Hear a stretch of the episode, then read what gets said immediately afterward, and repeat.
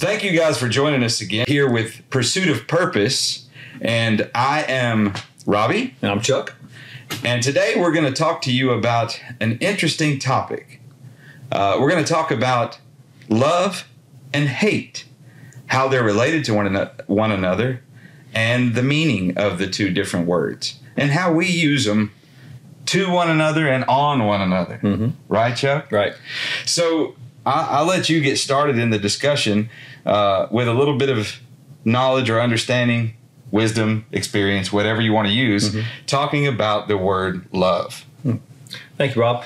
Uh, well, the first thing I would say is, and this is just in my years of experience, love is a life word Okay. uh, as opposed to hate, which is more of a death word. Now, I think those can be used in healthy ways, even the death word, friends.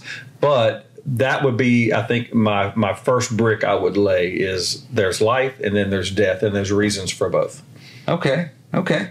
So if love and hate are life and death words, so when I tell you I hate you, what am I saying? If you hate a person, Yeah. Well, I will say say this, and this comes from the counseling side of me, friends. I can't have a thought or a feeling about anybody else that I haven't already had for myself. That is impossible. It's got to come from a source. Yeah. So if I tell someone I hate them, this is the counselor side of me listening. I'm now curious. What do they hate about themselves? What do they wish could go away? What do they wish they could put to rest? Or to put a little bit of kind of an emphasis, what do they wish they could kill? Like, I don't like that about me. So maybe I see that in that person, or maybe that person's character is drawing it out of me, and I don't like that. And is it possible that maybe they're saying, I want to kill what you represent inside of me? Yes, I would perfectly go with that. Okay. So that's that's really fascinating. So what does love have to do with all these feelings that we all talk about like like for instance somebody that's in high school, you know, a young 17 16, 17, 18 year old girl and boy, they look at each other and they are in love with each other. What does it mean to be in love? How can you be in love? What does that mean? Any idea? Well, I, I I would think that when we're talking about those adolescent years, I think that they're having a ton of different sensations and they don't really know what to call it. Because there's probably few, if any, people on the planet that experience what they would call love at those young ages. And that's really what they meant. Because to truly be in love, like let's say uh, the birth of a child, what am I really saying? Of course, I love them, but what am I really saying? And I think there's deeper words, like, for example, I'm committed. Yes. Well, I think, and and because I, I mean, I I'm a dad, and you're a dad, mm-hmm. and I've been around my own kids, and I've been around a lot of other people's kids, and I've heard them all say it. I think what they're doing is they're correlating emotional feelings to the word love, and interestingly enough, feelings always lie. Yes. So how could love be related at all to a feeling? I don't think I don't think love could be unless love comes with with with an evidence, an evidential association. Something has to be real, Right. it, like a real person. Right. or uh, a, a real pursuit or a real conclusion. And I have a, uh uh passion, I guess, could be an emotional consequence, but I can have passion for lots of things that aren't even good for me. That's where addictions come from. Well, one interesting thing that I see uh, and that I challenge my kids and other young people that I hear talk about the word love, I challenge people to measure everything by the results it produces. Yes. So you mentioned earlier that love is a life word, right? Yes. So if love is a life word, what is life? Life is the results of living. Your body is animated as a result of living. Yes. So you possess inside of you this spiritual nature, the divine spark that produces in you the ability to breathe and your heart beat and your brain think and you can produce and create Right. of yourself. You can make things happen. So those emotional feelings have no ability to produce any positive results. What do they produce? Have you ever thought about that? What do emotional things produce? Well, as you're describing it, what I seem to be hearing is actually that is a result itself. That love feeling is a result of what this whole being has managed to uh, to achieve or conclude, and then it comes back to me in love. Now, maybe that is an emotional energy to push me forward to keep going, Right. But it was still a result. It wasn't there first. Okay. But what I see in these young people, and we're gonna we're gonna move on from this, but what I see in these young people are these these feelings, and they lean into the feelings, and they produce chaos. They don't produce any positive results or order in themselves. Those feelings. Yes. Uh, and typically, they push themselves and each other towards decisions that have results that are never good Right. at that young of an age. Right. So it would be more likely that those feelings are seeking they are seeking order in themselves. It's Yes. not really that they're loving or committed to that person outside of them. Correct, because chaos, the way I kind of come to have come to understand it, through just reading and listening and talking like we do, is chaos. It, it implies a lack of healthy containment. It's just it's chaotic. It's wherever it wants to go. It has no order. It has no direction. It has no purpose. It's it's it's it's almost like unchanneled water. It's just going to go where it's going to go.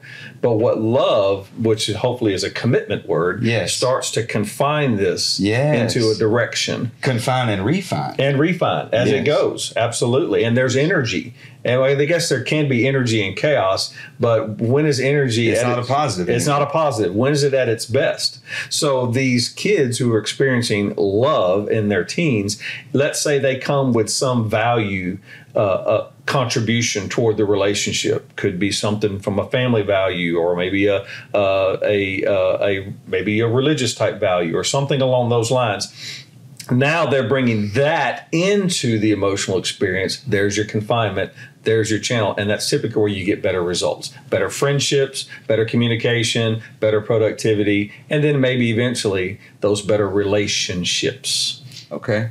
So back to our- where we were earlier. You mentioned that love is a word or a, a, a life word. yes Love in it is life, Yes. right?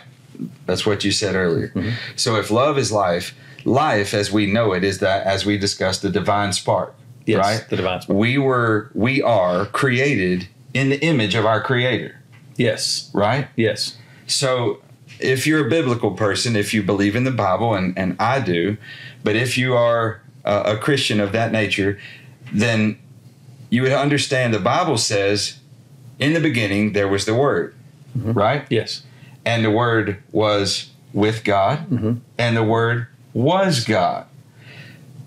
And it also says, the Bible says, that God is love.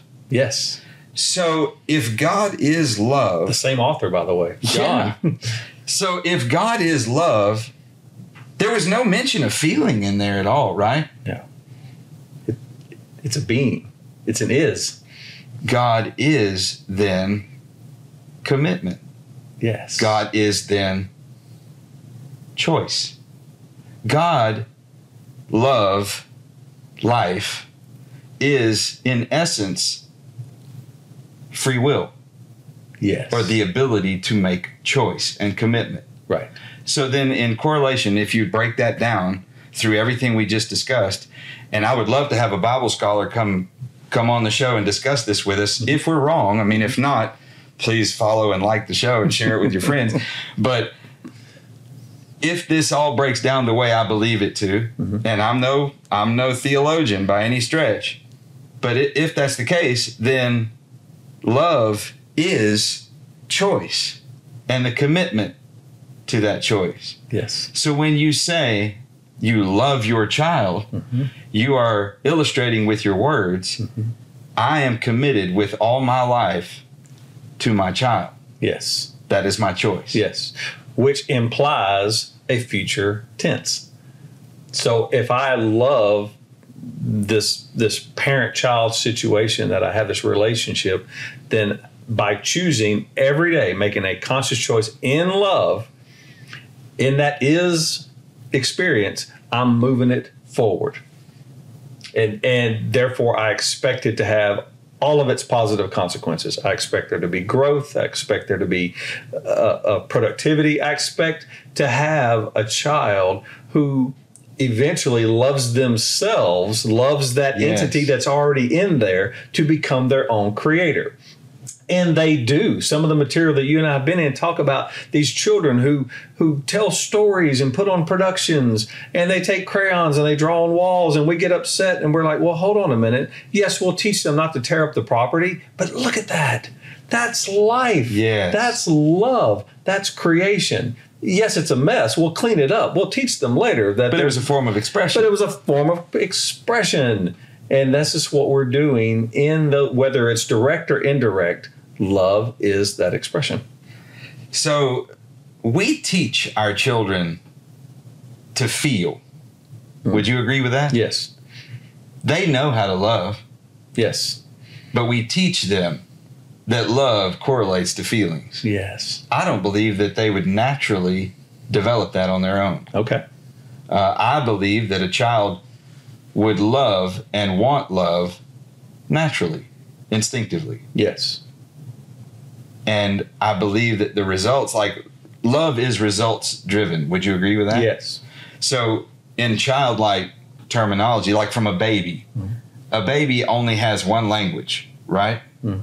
They either cry or they don't cry, right right? one or the other So, in order for a baby to get what it wants, it cries, whether it's in pain, it's dirty, it's hungry, Mhm. whatever the baby wants, it Mhm. cries with the expectation that its loving parent will provide Mhm. its need. yes It's very like simple. It's all results driven. yes So that baby only sees love in those results. yes Discomfort, it gets comfort. And the language is all the same. so what is so going back to our origin words Yes. for this conversation is love and hate is the child hating in that moment i mean possibly because the child wants to kill or get rid of this uncomfortable feeling Yes. it may not have all the fancy skills we have with language and tech and what have you but the child's expressing itself Yes. and it is communicating to its parent to basically solve or solution solve the problem now does it understand the word love no but does No. it possibly understand that it is loved sure. Is it is it because of a feeling though? No it's an understanding. The child looks up and sees this parent and understands if i express that my need that need will be met. That's right. That's right. So the child may be experiencing pain, it may be experiencing hunger, and those feelings would then generate confusion or chaos in the child because the child doesn't know how to answer it in itself. right So the child wants order and not the chaos. yes So the love or order comes from the parent. yes So, in correlation to what you just said about it hates the experience that it's in Mhm. and desires the love, so then chaos would then equal hate yes based on that, you know, Yes. analogy or description. So chaos in and of itself is the maybe the prerequisite for solicitation. If I'm going to solicit uh, information, if I'm going to solicit solution, and, and we've talked about this on other occasions, how we are these born problem solvers. That's what we're designed to do. And so, what do we do? We take we make order out of chaos Yes. and and we make uh, life out of death, if you will. That's what we do. So if there is this this unsolicited chaos, uh, uh, uh, uh, I'm sorry, this this chaotic moment that needs its conclusion, it needs its order.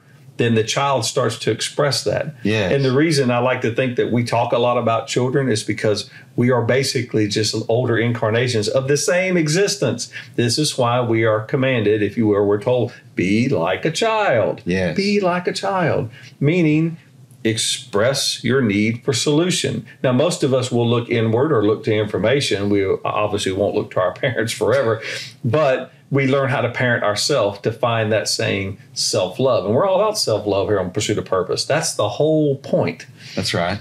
That's right. So, bringing everything together, just to kind of kind of tie it up nicely with a bow in this kind of respect. In this analogy where we've talked about the baby, chaos equals hatred, Hmm.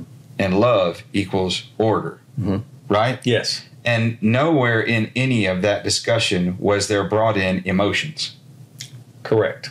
So the fascinating thing is that as we grow in our environment, we are taught that our emotions are the driving force behind love, or that they are required in order to feel love. Right.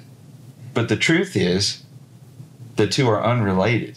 Hmm. And in fact, based on on everything I've ever studied or learned, emotions are more closely related to hate Hmm. than love because they produce chaos in their results.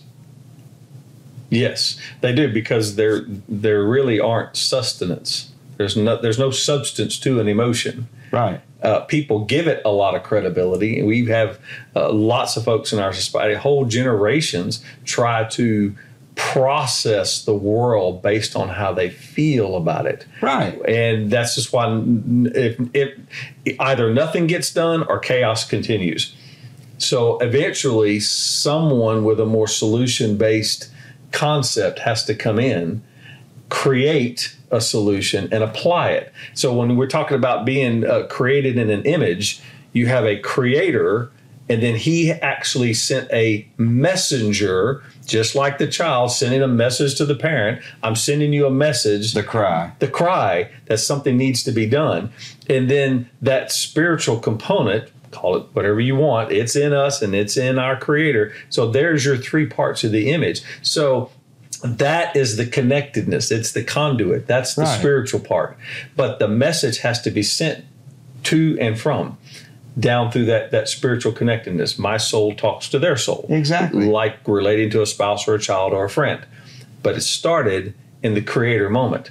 So nowhere in any of that was emotion. Exactly. All that was was a result. Now, just to be clear, nowhere in this discussion are we downplaying the value of, uh, let's call it an intuition or a gut feeling, Yes. because that is also not necessarily at all relation, related to an emotion. Right. So that's not an undervalued or devalued thing in this discussion. Right. Uh, I, I just wanted to throw that out there because a lot of times people feel a certain way, like a child will fear someone and no one knows why. Right. That's not emotional. That's an Right. in tune spirit that realizes something's unsafe. Yes. That's not emotional. yes. But, So- but based on a lot of evidence. Yes. That they may not fully understand. They just realize like maybe it's an expression from an adult. Maybe they're talking to a parent or a coach and they're like, okay, they seem the ways I'm interpreting, they seem to be upset with me. I was talking to someone earlier today, as a matter of fact, about communicating with their dog. He said, I can say all kind of mean things to my dog and call my dog a lot of mean names because maybe my dog made a mess. But if I say it in a sweet way, the dog is just wagging his tail because it's thinking, I don't know, but I'm getting the positives. But I can call my dog ugly names. I'm sorry. I could say sweet names to it, but say it in a mean way. You know, like, you, you know, and the dog cowards, even though my words are actually positive. He said, I do that to my dog all the time just to mess with it, just to just to test to see is that really how it works? And it is The message is lost inside the method. the method. That's exactly right. Yeah. And so this when we deal a lot as coaches and counselors to people, and I, we know a lot of it is they don't mean poorly, they mean well, but they will come down on themselves with a lot of those more chaotic language things. But Yes. it but it's because they're relying too much on how they are feeling about it in the moment. And maybe that's just a skills thing. You know, they, that's all they, they that's all they think they have. So our job is to ask effective questions to start to bring that understanding to light. It's already in there, Yes. but it just takes some confidence. And I often tell folks too is that every experience we've ever had gets fused with an emotion before it gets logged in our memory. That's like that movie that where the little orbs, the little characters in the brain pick up the orb. They're benign until they touch it, and then it changes the color. Well, now there's forever an emotional connection to that. So sometimes it can be useful as a reference to travel back in the in the trail of time to get some to get to a place in someone's origin. Say, well, who taught you that? Right. I don't I didn't say who taught you how to feel. Who taught you that conclusion? Well, when you felt that, what was going on? Get them to the facts. Once we get them to the facts, then they start to bring order to the chaos. Then they start to understand, oh, uh, my grandparent was actually this. Now it's making sense. My third grade teacher didn't hate me. She was going through something. Now I understand because that's the prerequisite for forgiveness, which is also a cognitive concept, Right. not an emotional concept. Well, and, and part of this discussion was to help people understand that, like for instance, we we get into relationships with each other, uh, and we get so emotionally involved that we believe we are committed, and we call it love. Yes. The problem is that we don't see love as an actual commitment with or without emotion right. because that's what it is. So we design our lives around our feelings, not around our commitment, not around our choices. Right.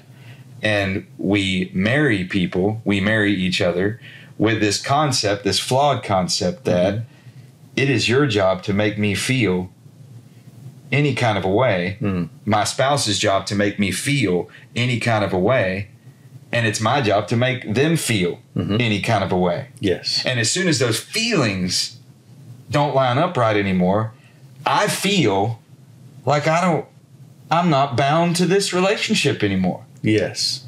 And the truth is that that has absolutely nothing to do with love. That is correct. And I just, I really want people to understand, especially young people uh, or are not so young people, if you've already been married once, have already made the mistake, this is very likely a part of the root of that mistake. Yes. Is that when you were young, you got into a relationship, you devoted all this, you developed all of this emotional attachment to yourself, your feelings, that person, and then you you put all that responsibility on them and on you, and it's impossible to maintain because feelings create what? Uh, uh, chaos. Chaos. And, but we allow that to be our identity. Yes. And then we stopped growing. One of my favorite, and it's from a book that's probably popular with a lot of our listeners, and it describes for us to love with our heart, our soul, our mind, and our strength. That is a progressive order. When I meet maybe that special someone, a young lady in class or, or on campus, or I'm like, whoa, okay, this I don't know what this is, but something's connected. As we work that relationship through getting through through, uh, I, you can call it courting. Courting is like going to court. Let's get information out there. As we learn, at some point, we want to make a commitment. It could be to a profession, but could, we're on the relationship side of things. That's the soul part. From my heart to my soul. Now I'm committed. And if once I commit, call it a covenant commitment or whatever, then I start changing my mind. I start developing as a person. And then the more I develop that, the more I get stronger and stronger and stronger. Heart, soul, mind, strength. Isn't that a great passage? Yeah. That same thing is designed toward loving the creator. It's also designed toward loving each other. It's the coolest thing. But it's only made more pure by the next passage, which says, Love your neighbor as you love yourself. And I often tell people, I said, You know, you can't give people what you don't have. That's right. You'll only give you give them what you do have. So, how are you going to love yourself? Go back to the original that I just read. Commit your mind to the change. Commit your mind to becoming stronger and stronger and stronger. That's order from chaos. Because if all we do is stay in the heart moment, we stay in the chaos. That's we right. never develop. Most of the time, when people come in to us, they got it. It got a little ways, but they weren't fully equipped to keep developing the mind. That's what we do. That's why we ask these what if type questions, and we get them to start asking that, not in a judge the world harshly, but an inquisitive way. Yeah. They're never going to lose. They're always going to win. Order will win the day. Life. So the takeaway from this discussion would would would be that love and hate can't exist one without the other. Right. Would you agree with that? yes, I would. And then love is not at all an emotional word. Right. However, I will say this, and I hope and I believe you'll agree with me, and uh, most of you folks out there, I hope you'll agree too. It's okay to feel emotion through a loving relationship with another person Yes. Uh, whether that be your spouse, a parent, a brother, a sister, a friend, whoever that is, it's okay to feel emotions, good and bad emotions, but they do not equate to love. And your level of love is not dependent on those emotions. Right. That's the takeaway. Right. Right? That that's that risk of, of going after a need rather than a want. Yes. Mhm. Yes. So we so we should embrace a little bit of chaos from time to time. It it takes some maturity, friends, but I don't really mind when things don't always go perfectly or swimmingly. I need that challenge. I want that challenge. And the best evidence I have sometimes is if and if I want to throw the hate word on it, I hate that this just happened, but what will come next? Well, you hate the experience. Yes. You hate the experience, but you you you enjoy or love, you appreciate Yes. what you gained from it. Yes. Because So you love the life you, you created through the quote unquote problem, whatever it was. yes. And that's okay. That's one of the things that gives you the ability to approach every day with a positive attitude. Right. Is if you look at it that no matter what happens today, I'm going to gain life from the process. Yes. Whether it be a good experience day or a day riddled with what we call bad experiences, either way it goes, this day is going to produce or Right. create better life for me. Right. Right? Absolutely. Well, is there anything you'd like to add? No, I, I thank you for for working these concepts with us. I mean, I really appreciate our, our, our audience. And there's been lots of things that we've discussed, but this, when you approached me with this particular subject, I thought that is ideal because we try to eliminate so many things from our life instead of embracing it. So embracing hate, chaos as an opportunity to have that love life experience. I'm not sure that we could basically espouse much more fundamental a, a product, if you will. I, I don't even have a positive, an ideal word for that. I challenge you with that word, but that's the way it seems to me. And and, and I wish I would have gotten there earlier. I know we often say that people, boy, I wish I would have known these things, but you know it now. Well, all this is is a paradigm Yes. of thought. Uh, and I believe and I teach that simplicity is elegance. And the simplicity of this is I hope that you all will love every moment that you're given the opportunity to live. I hope that you all will approach every problem or moment of chaos or whatever it may be with love from inside of you that you can create a situation of abundance from everything. And I appreciate all of you being with us today. I hope you enjoyed the episode. Again, I'm Robbie, I'm Chuck. and thank you for letting us become a part of the pursuit of your purpose.